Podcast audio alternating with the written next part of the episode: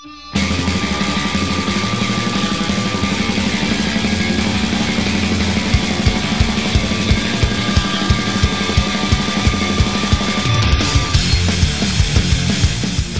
Gary Watches Wrestling Podcast, Saturday, March 14th, 2020. How's it going? Want to thank you guys very much for tuning in. I know it's been a while since I've done one of these, but uh, I was actually waiting to get more of an official word from uh, WWE as far as what's going on with WrestleMania. I thought that'd be a nice comeback to come back with a bunch of information and well, we don't have that yet. And I think uh, if I were to sit around and wait, thank God if I didn't hold my breath because I'd probably be dead by now. Um, but there is a uh, apparent battle going on between Vince McMahon and the city of Tampa Bay, Florida. The Hillsborough County uh, officials got together for a little meeting on Thursday afternoon around 1.30 to discuss uh, a variety of things going on uh, in their city as it relates to the coronavirus and how the first responders and and uh, all the different officials were responding to what was going on, what was the plans in place, and finally. Uh, about an hour in or so, the topic of WrestleMania specifically came up, and the gentleman um, mentioned that uh, he was surprised that the WWE had not canceled WrestleMania yet or not postponed it, and that if uh, they were not to cancel or postpone it by next week, so you figure Thursday, whatever day that falls on, uh, around the 19th or the 20th, somewhere in there, um, that the city of uh, Tampa was going to step in and pull the plug on this thing. And so that's what we're looking at right now. And a lot of people are wondering, you know, why? why, Vince, why have you not pulled the plug on this show? I mean, you've got the NBA, the NHL, the MLB, the NCAA, all pulling stuff, uh, you know, putting their seasons on hold. The XFL, a Vince McMahon owned entity, as well, um, you know, pulling the plug for this season. But WrestleMania is not the the plug is not being pulled on WrestleMania. A lot of people wondering why. I mean, look, I bought a ticket I was planning to go. I'm still planning to go, whether it's canceled, postponed, uh, whether it happens on April 5th or a later day. I am planning to go no matter what. And I can understand the frustration that a lot of people have about the event uh, and not knowing what's going on with the event. I mean, I think the general opinion is that it will be uh, simply postponed. Uh, you know, canceled is not the right uh, word for it. I do not anticipate it to be actually canceled, but uh, postponed is more like it to a later date, a month or two or three down the road, if you will. But a lot of fans are like, why won't the WWE come out and just make a statement in terms of what they're planning to do? Well, some people say they may not know what they're going to do yet, and that is very true. But something else to consider here when it comes to uh, WrestleMania and why WWE may be waiting for Tampa Bay to step in and do the pulling of the plug. You see, if WWE simply were to go in and say, we're going to cancel the show, there's a thought. Now, I don't know this to be true. This is simply me just speculating. So take that for what you will. But I've certainly seen this floating around on the internet. So I'm clearly not the first one to come up with this idea but there is this uh, this this idea that if WWE pulls the plug and not the city, well then there's uh, there's some money that they're going to lose out on. So in theory, if Tampa says we're canceling WrestleMania, well then there's there's either money within a deal between the city and WWE that WWE can collect if the city cancels, or um, there's some sort of insurance money perhaps at stake. And so if the city does it, WWE stands to collect on this money, whether it be from the city or insurance or what have you. And so they're not going to be out a bunch of money. But if WWE simply were to go and cancel, well, then they don't get jack shit. So there you go. So there's one thing to keep in mind, and that's that's what I'm betting on because if it's if it's anything else, they would have just come out by now and said, you know, this is what we're going to do. I've heard various uh, rumors around the internet that uh, maybe the June is a potential date. Uh, some people are saying maybe July, August. All these months sound good to me. You ain't gonna fight. You ain't, you ain't gonna get me to fight you on it. I'll tell you what, I'm good with any of those dates. But that is the thought. That is the idea that it will be just simply postponed, not canceled, but postponed. And then there's a thing you got to wonder of what what are they going to do with all the storylines, right? Like, are we going to be in this like holding pattern? Like, let's just say let's just say June is the month, right? So you mean to tell me that all of April and all of May and into however far in June they go, that we're going to be essentially putting all these stories in a holding pattern for the next two or three months until this event happens in the event that it does get postponed. What is that going to do for the audience? You're talking about, um, you know, I, I we we've seen year over year the ratings have dropped and interest dropping from the WWE and their main roster uh, product, you know, the interest is is falling off a little bit. I think one of the reasons, one in my opinion, one of the reasons why is because some of these stories tend to go on and on and on. And there will be people that will argue that will say, well, you know, it's long term. They're not just rushing from one story to the next. And you do have a point there.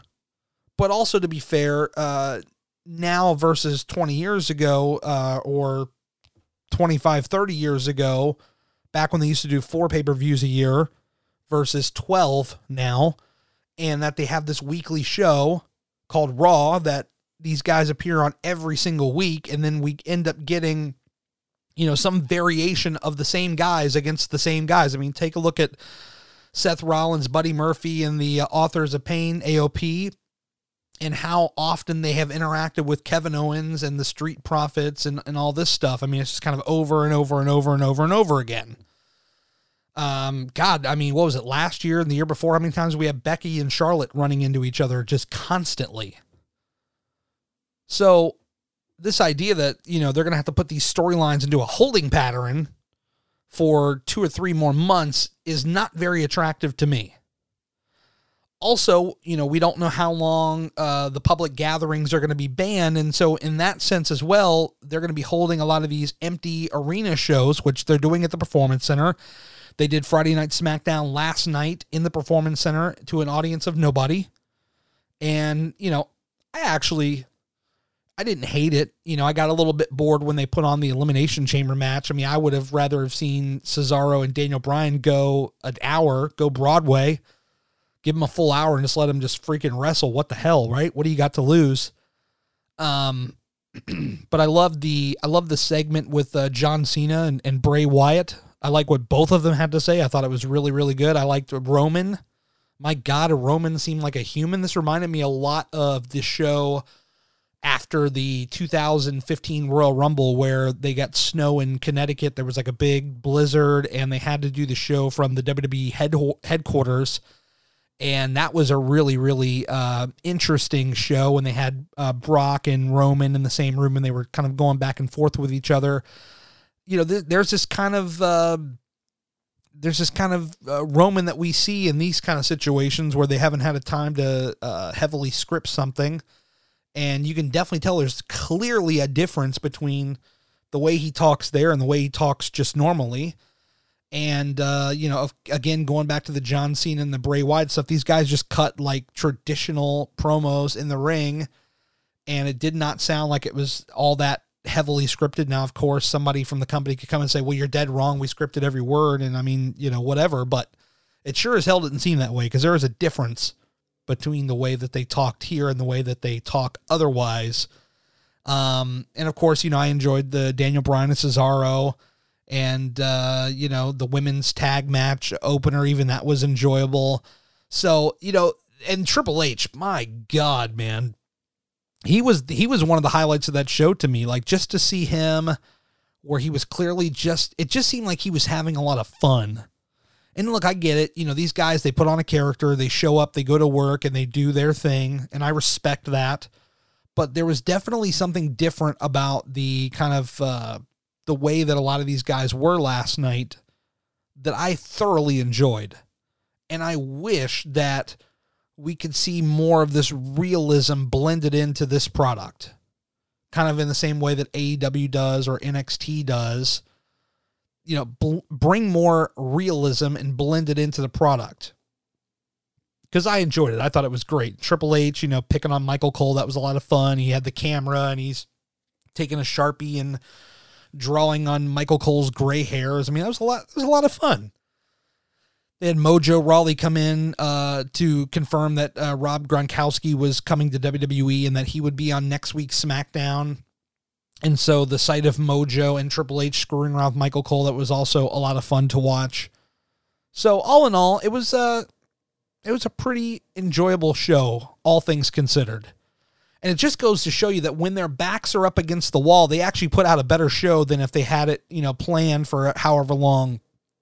And, you know, I don't know that how much involvement of Vince McMahon would have in a show like this. I mean, he is the main guy, obviously probably has a lot of say over all the shows. I mean, pretty much, but um, it definitely seemed like this was out of the norm for an you know for a typical SmackDown, and that's not a bad thing.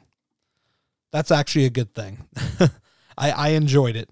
And then so, you know, we got Raw coming up Monday, which is also going to be at the Performance Center. It was previously scheduled to be in Pittsburgh. That is now off. It will be at the Performance Center. Stone Cold Steve Austin is expected to be there.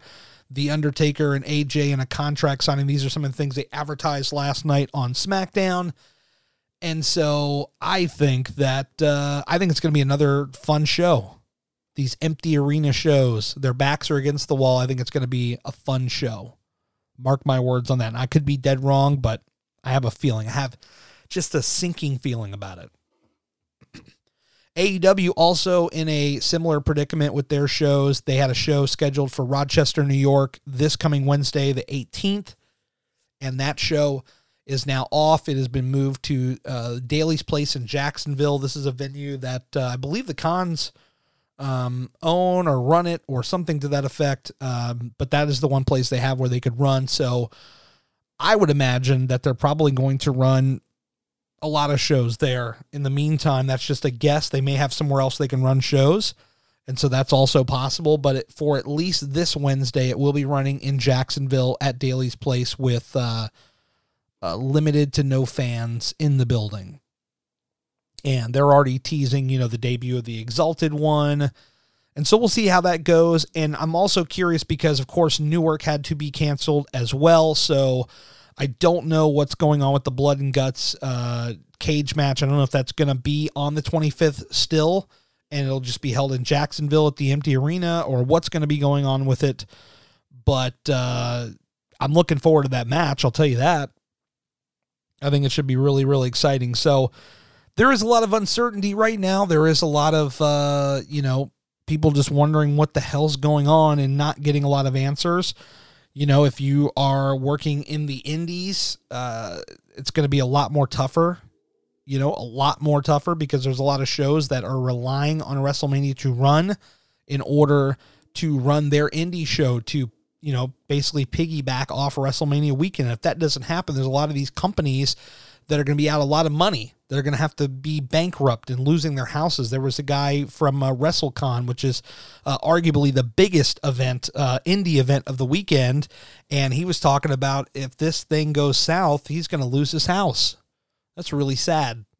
Really, really sad. So, um, definitely support your local independent wrestlers. Uh, check out their uh, merch, their Patreons, all that stuff. Do whatever you can to support them um, and we'll see what goes on in this uh, difficult time. Hopefully, uh, there'll be more news, and I will definitely come back with more as it uh, unfolds. And I'll just leave you guys with this. I've been off and on for the last two years since I started this podcast to, um, you know, really have an interest in doing this podcast. And I don't want to make any promises. I don't know exactly what the future holds with this. because my interest kind of seems to weigh in and out. There are times where I really, really, really want to share something, and there are other times where I'm just not as interested. I know when AEW came back, I got very, very interested again. And so uh, I'm not making any promises right now, but I would just say stay subscribed to this feed.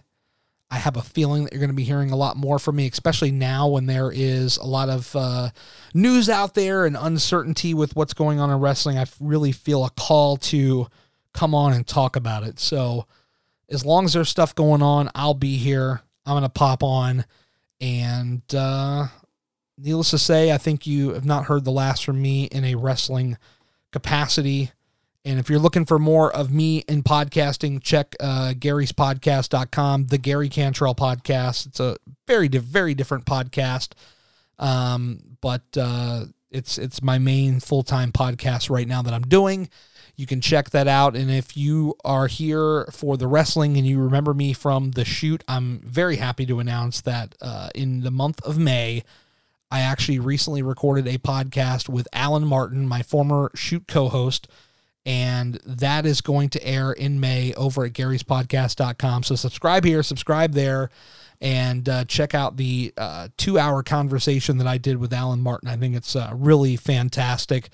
But that is going to do it for me for now.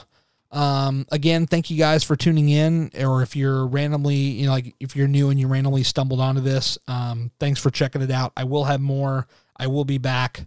Thank you. I'll talk to you guys very, very soon.